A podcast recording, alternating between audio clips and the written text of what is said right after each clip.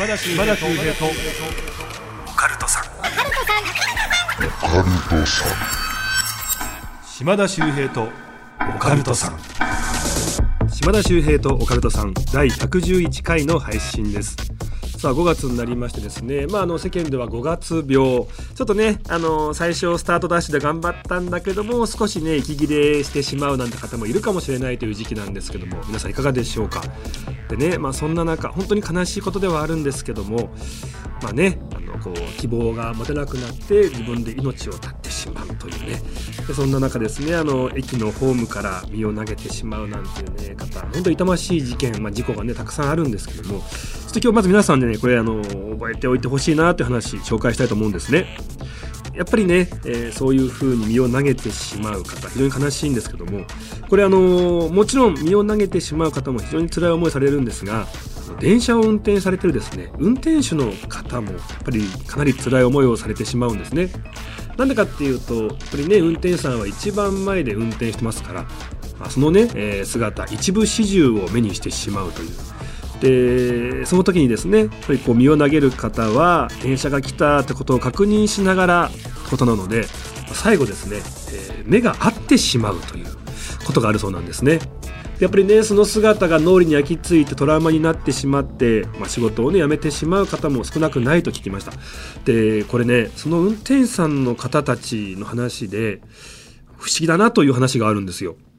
ぱりさっき言ったようにですね、最後電車が来たと確認して身を投げるので目が合ってしまう。まあ、これが大半なんですけども、稀にですね、電車の方を見ていない方がいらっしゃるそうなんですね。どこを見てるか。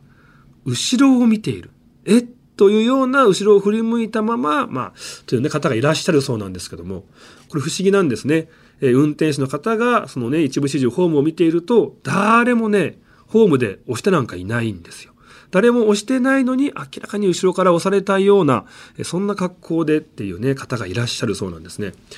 もしかすると僕らがね知らない目に見えない何か魔物のような存在がそういったことをしてしまってる。まさにねこう魔が差すとか言いますけどもね何かそういった心の隙に入り込んでそんなことをね、えー、してまあ、いるね、えー、何者かがいるのかもしれないって話があるんですよね。であのー、これ総武線のある駅での話なんですけどもね、まあ非常にこう霊感の強い女性がですね、朝のラッシュアワー時に、普通にこうホームで電車を待ってたんですって。で、自分も電車を待ってて、10人ぐらいが並んでる、2列になって並んでる、一番前にはサラリーマンの方が立ってるみたいな。で、学生さんとかもね、立ってて、僕、自分、その女性の方も、まあ、中ほどにこう待ってたらしいんですよ。ただですね、自分がこうね、駅で電車を待ってる状態なのに、急に金縛りに遭ってしまったそうなんですね。で明らかに自分の左前の方でまがまがしい何かこう気配を感じる。え、なんだと思うと、先頭で電車を待っていたサラリーマンの男性の後ろにですね、本当にこう、ピトってもう、目も鼻も口も体も接するぐらいのすごく近距離でピタッてこうくっついてる赤い服を着た女性がいるらしいんですね。で、まあ明らかにこの距離感おかしいじゃないですか。でも誰も気づいてないんです。自分だけがこう見えてる、気づいた。え、なんだなんだなんだえ、なんだあれ絶対にこの世のものじゃないと思ったらしいんですね。その瞬間、電車がふーって入ってきた時に、その女性が前のサラリーマンをぐーっと押そうとしたらしいんですよ。あダメだこれと思ったんで、金縛りに会いながらも、ダメ声を出すとみんなが振り向いて、その男性も振り向いて事なきを得たらしいんです。で、女性消えたらしいんですよ。え何だったの今？と思った瞬間、女性がふーっと来て、耳元で笑いながら、だって今あの人死にたがってたじゃん。と言ったらしいんですね。もしかすると、まあ、人間ってね、誰しも会社に行きたくない、仕事に行きたくない、もしかすると死んでしまった方が楽かもしれない、まあ、誰しもが思ってしまうことあると思うんですよね。その瞬間に入り込んで、そういうことをしでかす者がいるのかもしれない。え実はですね、その駅では、その後2ヶ月の間に5人もの方が身を投げてしまったそうなんですね。えもしかするとその駅には、本当にそういった、えちょっとした心の隙に入り込んで、人の命を奪うような魔物が存在しているのかもしれません。ぜひ皆さんね、まあ今この5月でちょっとこうね、いろいろ疲れてしまう時期かもしれませんけども、心を強く持ってね、はい、えー、元気に、えー、暮らしていただきたいなというふうに思います。今日はちょっとね、皆さんに聞いてほしい電車にまつわるお話、紹介いたしました。さあこの番組ですね怪談都市伝説占いさまざまなオカルトジャンルの専門家をゲストにお招きしまして私島田秀平がディープな話を伺っていきます今回のゲストすごいんですよまさかこの人来てくれたっていう怪談界の帝王がこの後出てくれるということなんですけども名前言っちゃいますね。山優さんです。数々の称号を手にしてですね、えー、持っている怪談の数3000本以上というまさに帝王がこの後とんでもない怪談話はいお話をしてくださいます。ぜひ皆さんお楽しみに。島田秀平とオカルトさん最後までよろしくお願いいたします。島田秀平とオカルトさん。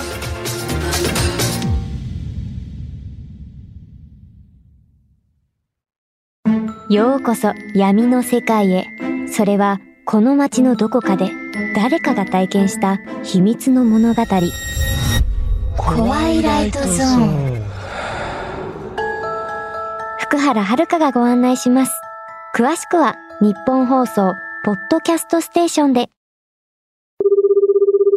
ラジオネーム千春さんからの留守電です。今から10年前くらいに鹿島神宮に行った時の話なんですが私は急にトイレに行きたくなって探して見つけたのが古くて暗くて蜘蛛の巣が張っているそんな怖そうなトイレでした。お昼だけど薄暗い。嫌だな怖いなと思いながらもトイレに入る。足を踏み込むと突然目の前に今まで見たこともない巨大なカマキリに似た昆虫が威嚇をしてきたんです。私はその後トイレに入ったのか覚えていません。島田秀平とオカルト。信じられない話を聞いたんだけどってまあ話してくださった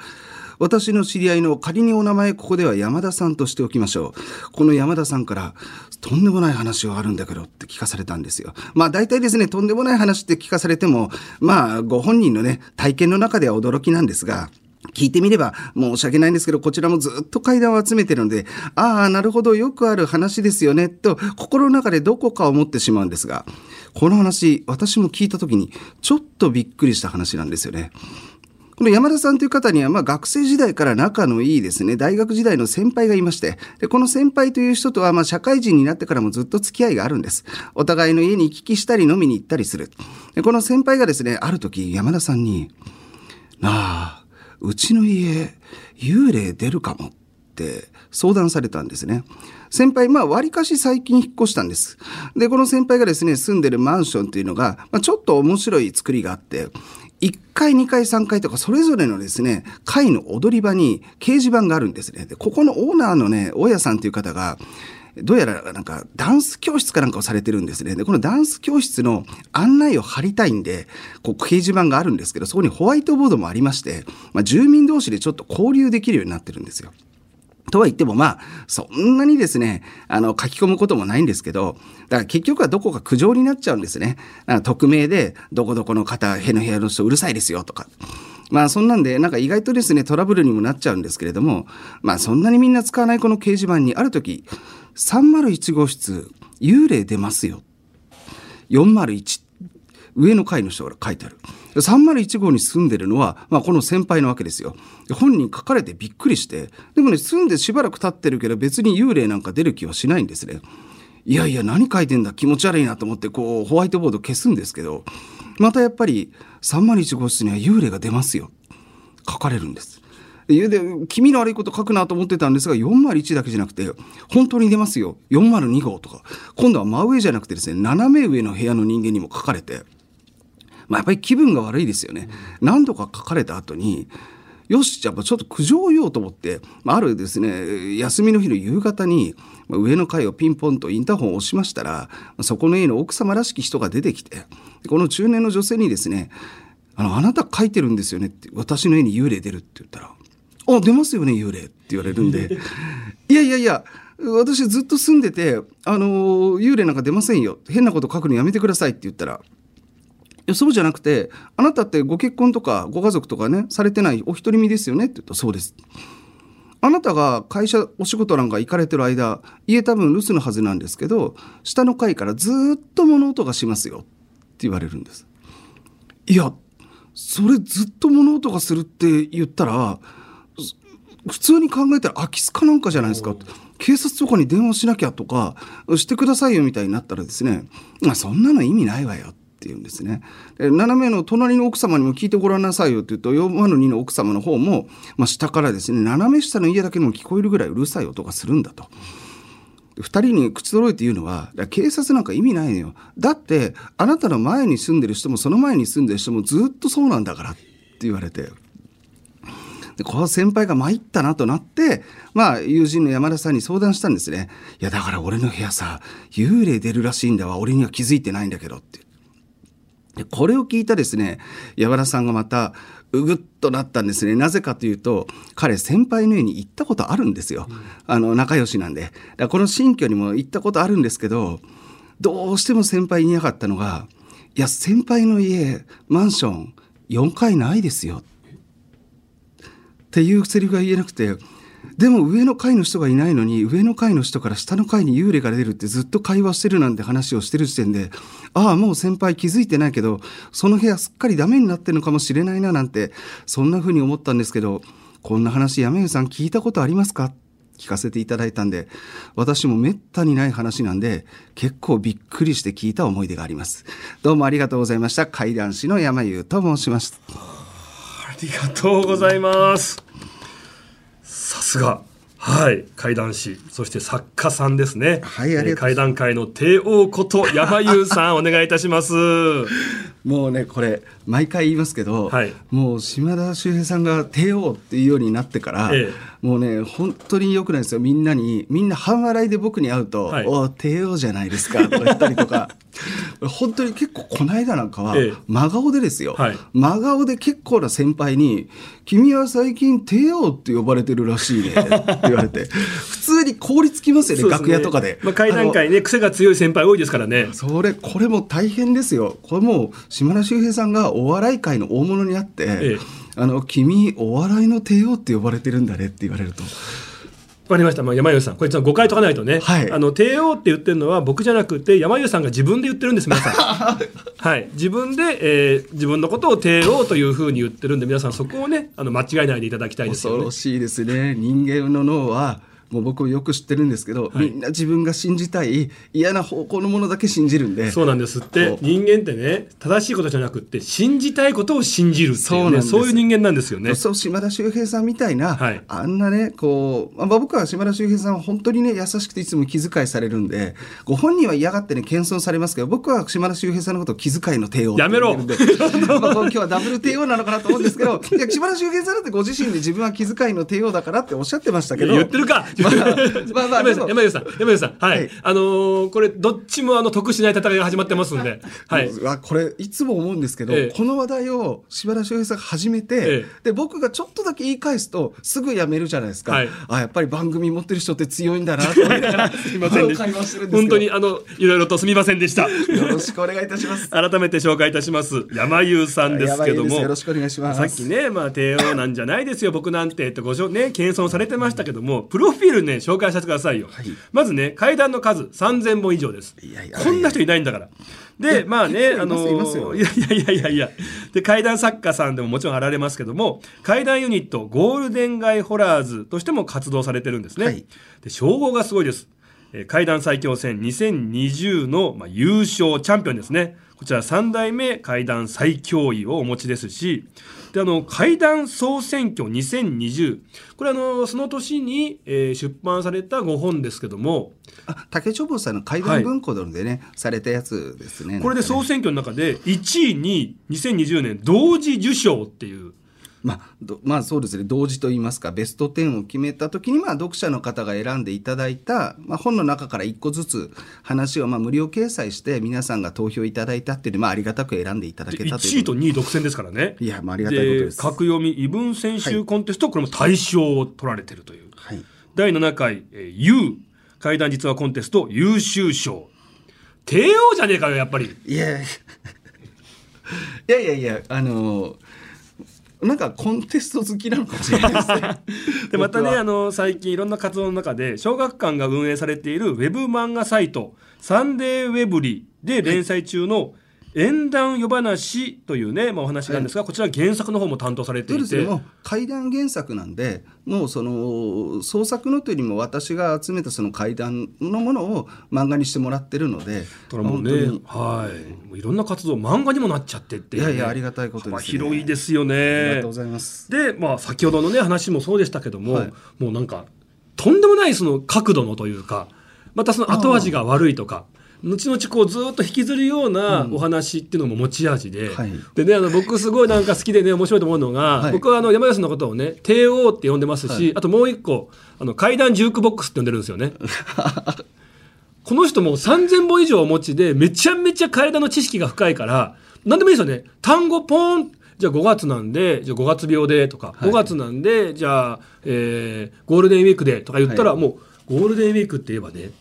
あこの前すぐやりましたねもうその何のこうねワードでもね怪談話話せちゃうっていう。この前だって別のねなんかちょっと収録があった時にテレビの番組の時に。そうですね。あの急に柴田秀平さんにはゴールデンウィークの会談をしてくれって言われて、であの大神さんからは七不思議のノブさんですね。大神ノブさんからは急にお好み焼きの会談をしてくれって言われて。マジでお好み焼きがちょっと出てくるじゃないですよね。お好み焼きが題材でお好み焼きがすごくキーポイントになる怪談話をスッて話されて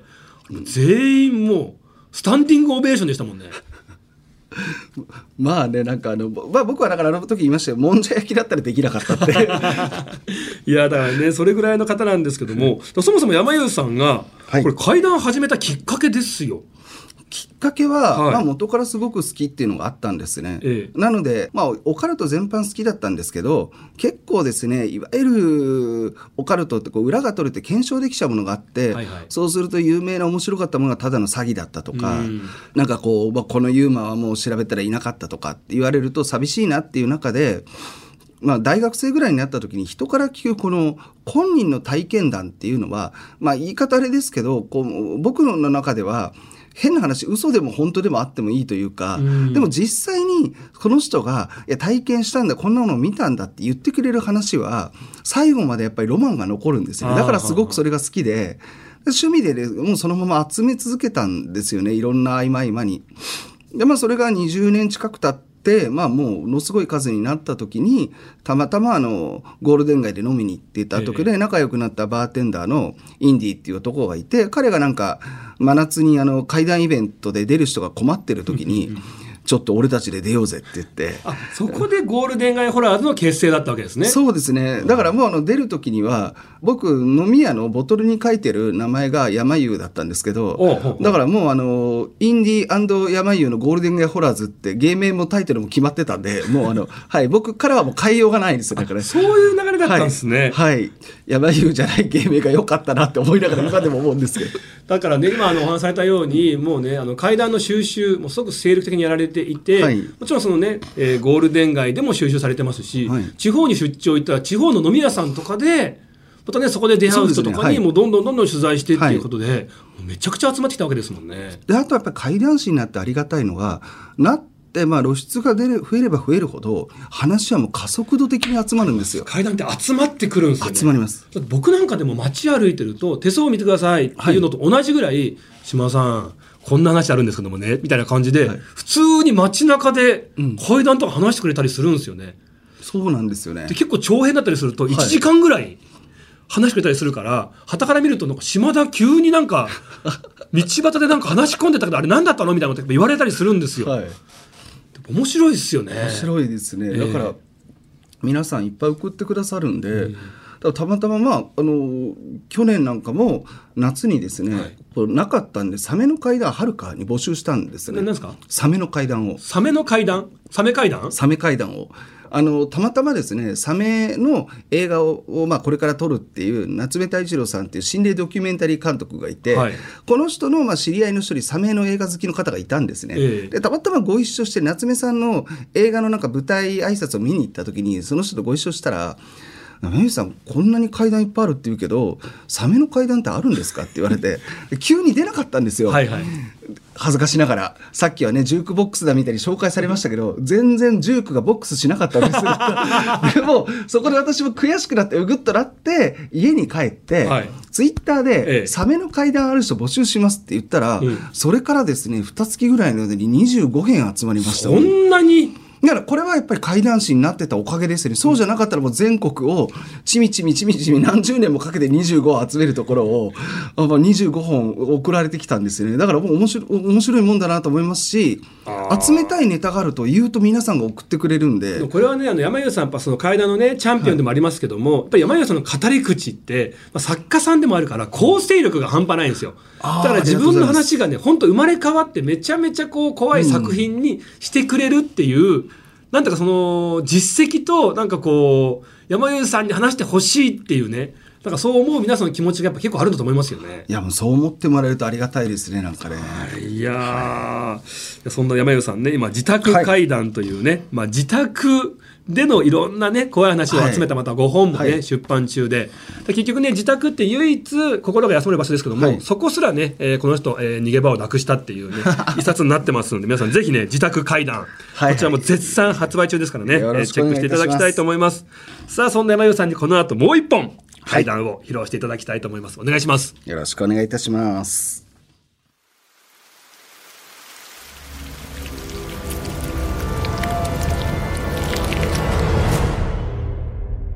島田秀平とオカルトさんそれでは山優さんよろしくお願いいたしますはい。えー今ですね、ちょうどご紹介いただいたね、自宅の階段っていうのがありましたので、まあ、この本にも収録して、まあ、私自身がですね、結構この話怖かったし、印象深かったなっていうものを、ちょっとここでやらせていただこうかなと思いますんで。お願いいたしますやっぱり自宅の階段といえばですね、まあ、基本がやっぱり玄関だと思うんですよ、僕は。玄関ってやっぱり一番怖くてですね、ここがまあ、いわゆる安心な自宅と、それから外の境界線との、要は境目なわけですよね、この玄関が。だから悪いものが外から来るのかっていうところがまああるわけなんですけれども、今日はね、そんな玄関の話をしたいんですが、この話をしてくれた、まあ仮にお名前をリカさんとしておくと、で、この人はですね、まあ話を聞かせてくれる、まあ少し前にですね、引っ越しをされて、新しくですね、家に住むときに、大家さんから、まあ、住み始めたらですよ、二ほどきをしてないうちにすぐにですね、変な電話がかかってきて、ごめんなさい、一個伝え忘れました。あの、そこですね、深夜の夜中の2時45分になると、玄関ノックされますんで、絶対に開けないでくださいって言われたんですね。で、うわびっくりして、ね、どういうことですか？なんか住民同士のトラブルだと思ったんで、住人トラブルですか？って言ったら、そんなことない、このマンションはちゃんと私がね、直接あなたにしたようにお会いしてね、人を入れてるんだから、変な人なんていませんよ。トラブルじゃないです。ただ、あの、2時45分にドアノックするんですけど、それすごく良くないものなんで、扉を開けないでください。いや、だから、な何なんですかって。いや、あなたも話聞いてないのかな？良くないものって言ってるでしょ？みたいに言われるんで。ちょっと話がわからないんですが、いや、え、じゃあ開けたらどうなるんですか？って言ったら、開けたら、必ず大切な家族を亡くしますよ。え？ってどういうことですか？っていやだから大切な家族を必ず亡くします。だから扉を開けないでください。でも2時45分だから要は誰かと間違いようがないでしょうと。よくないものですが開けなきゃいいだけですからと。すいません伝え忘れてましたと電話が切れて。でまあこれ当然ですね何かどうせトラブルになってるんだろうなと思ったんですよね。あんまり気にしないでいたんですけど、まあ、ある晩ですね、ガンガンガンガンとものすごい音が鳴る。えー、リカさんのご主人がですね、えー彼女が言うにはあのセールスマンで出張全国行ってるんだと。だからいない日が多いって言うんですね。ねいない日が多くて、この日もあの一人家にですね、ご主人がいない状態で行ったらもうどんどん鳴るんで、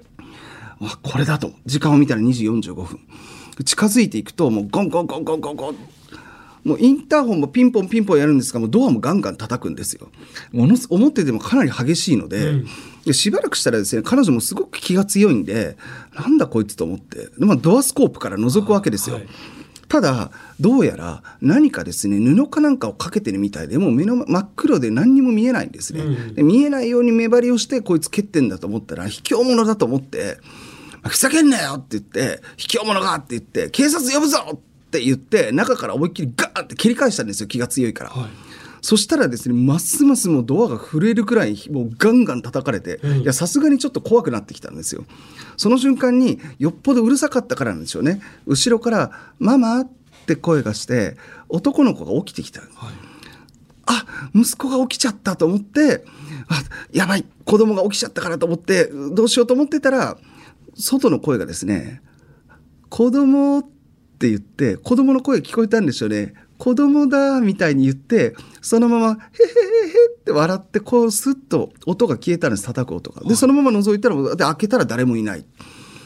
なんかもう子供が目をつけられたみたいな感じになったんで、いや、これなんか住民トラブルでもやばいなと。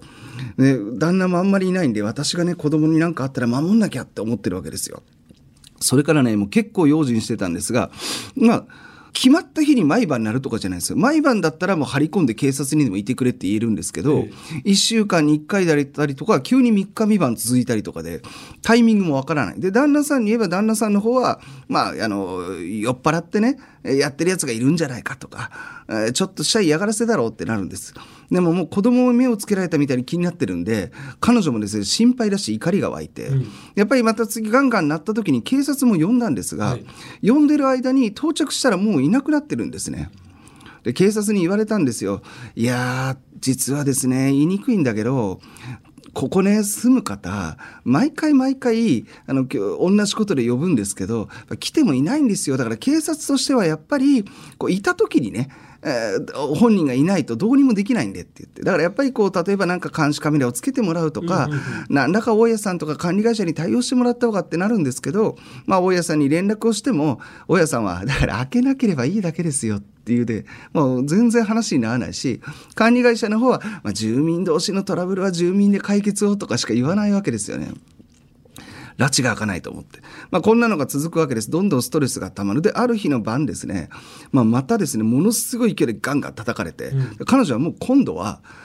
今日こそはもう、どうにかしてやると思って、もう本当に台所から包丁を取り出して、玄関まで行って、もうついに初めてガバッと開けたんですねお。で、この野郎って開けたら、目の前が真っ暗だったんですね。それがもう玄関を境界にしたみたいに玄関から先が何にも見えない暗闇なんですよ。漆黒の闇で。どういうことと思うんですけど何も見えない。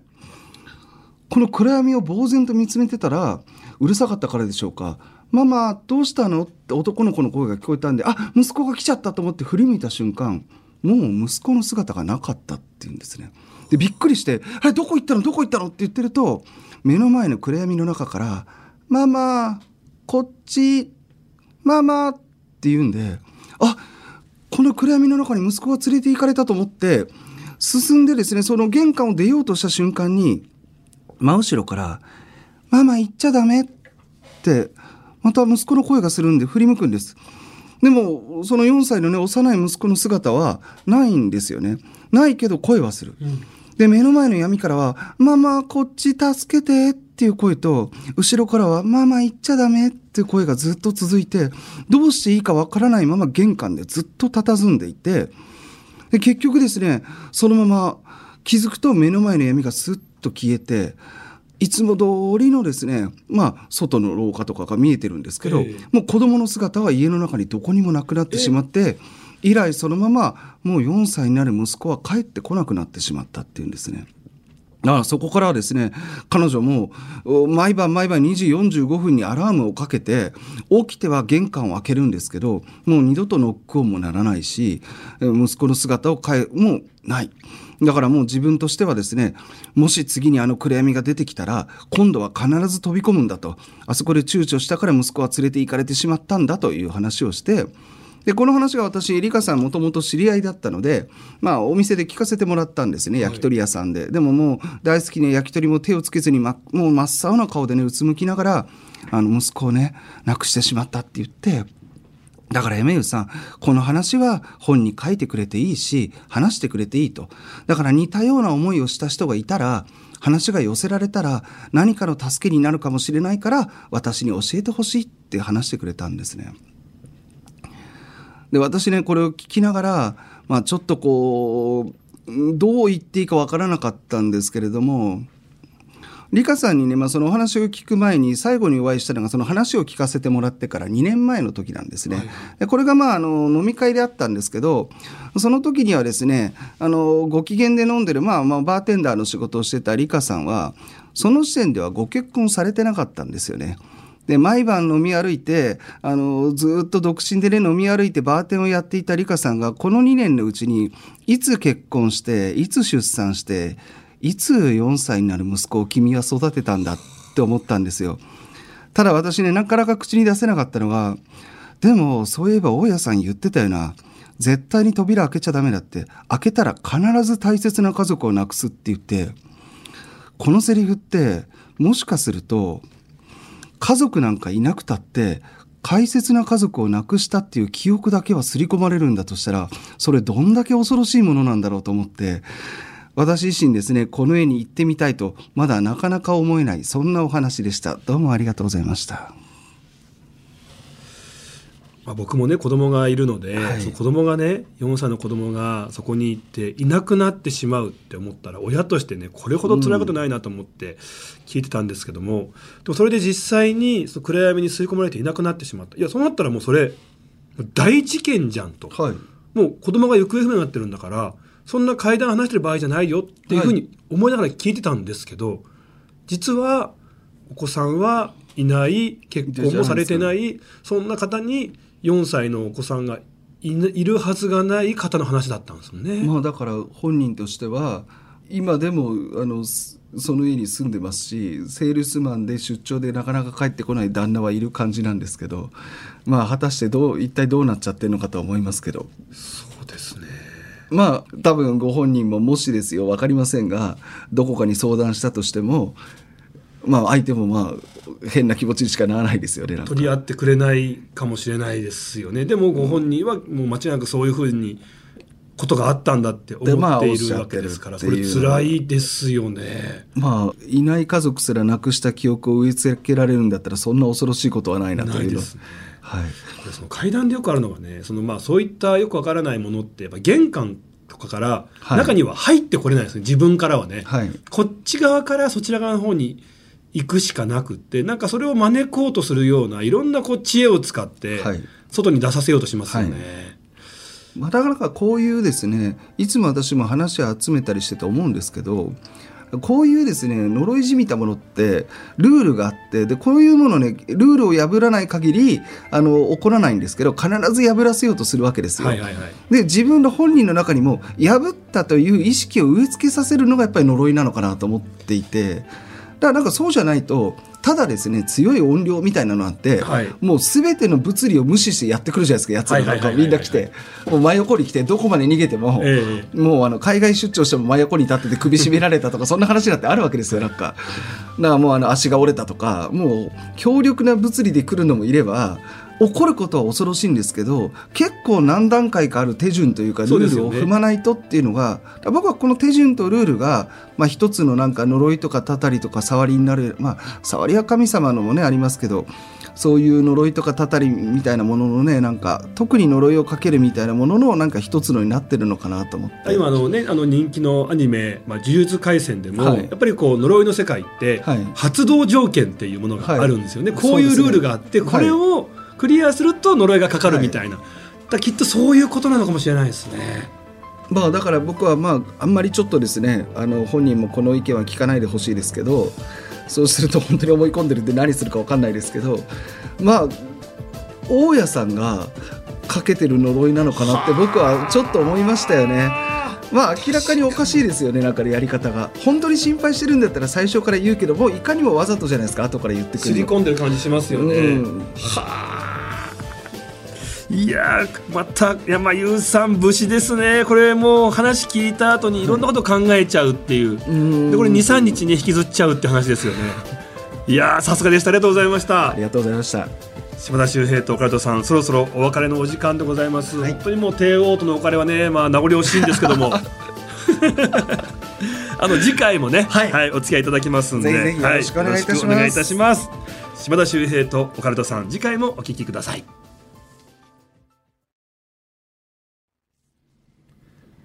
島田秀平の開運ワンポイントアドバイス。